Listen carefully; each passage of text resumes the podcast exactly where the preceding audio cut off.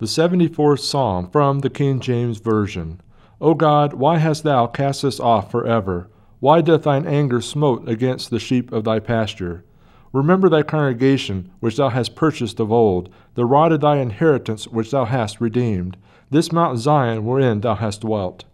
Lift up thy feet unto the perpetual desolations, even all that the enemy hath done wickedly in the sanctuary. Thine enemies roar in the midst of thy congregations, they set up their ensigns for signs.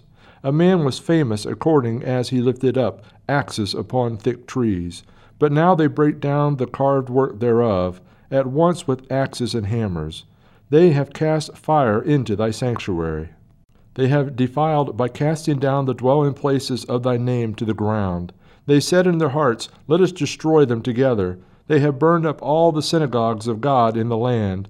We see not our signs, there is no more any prophet. Neither is there among us any that knoweth how long. O God, how long shall the adversary reproach? Shall the enemy blaspheme thy name forever? Why withdrawest thou thy hand, even thy right hand? Pluck it out of thy bosom. For God is my King of old, working salvation in the midst of the earth. Thou didst divide the sea by thy strength. Thou breakest the heads of the dragons in the waters. Thou breakest the heads of Leviathan in pieces, and gavest him to be meat to the people inhabiting the wilderness. Thou didst cleave the fountains and the flood. Thou driedest up mighty rivers.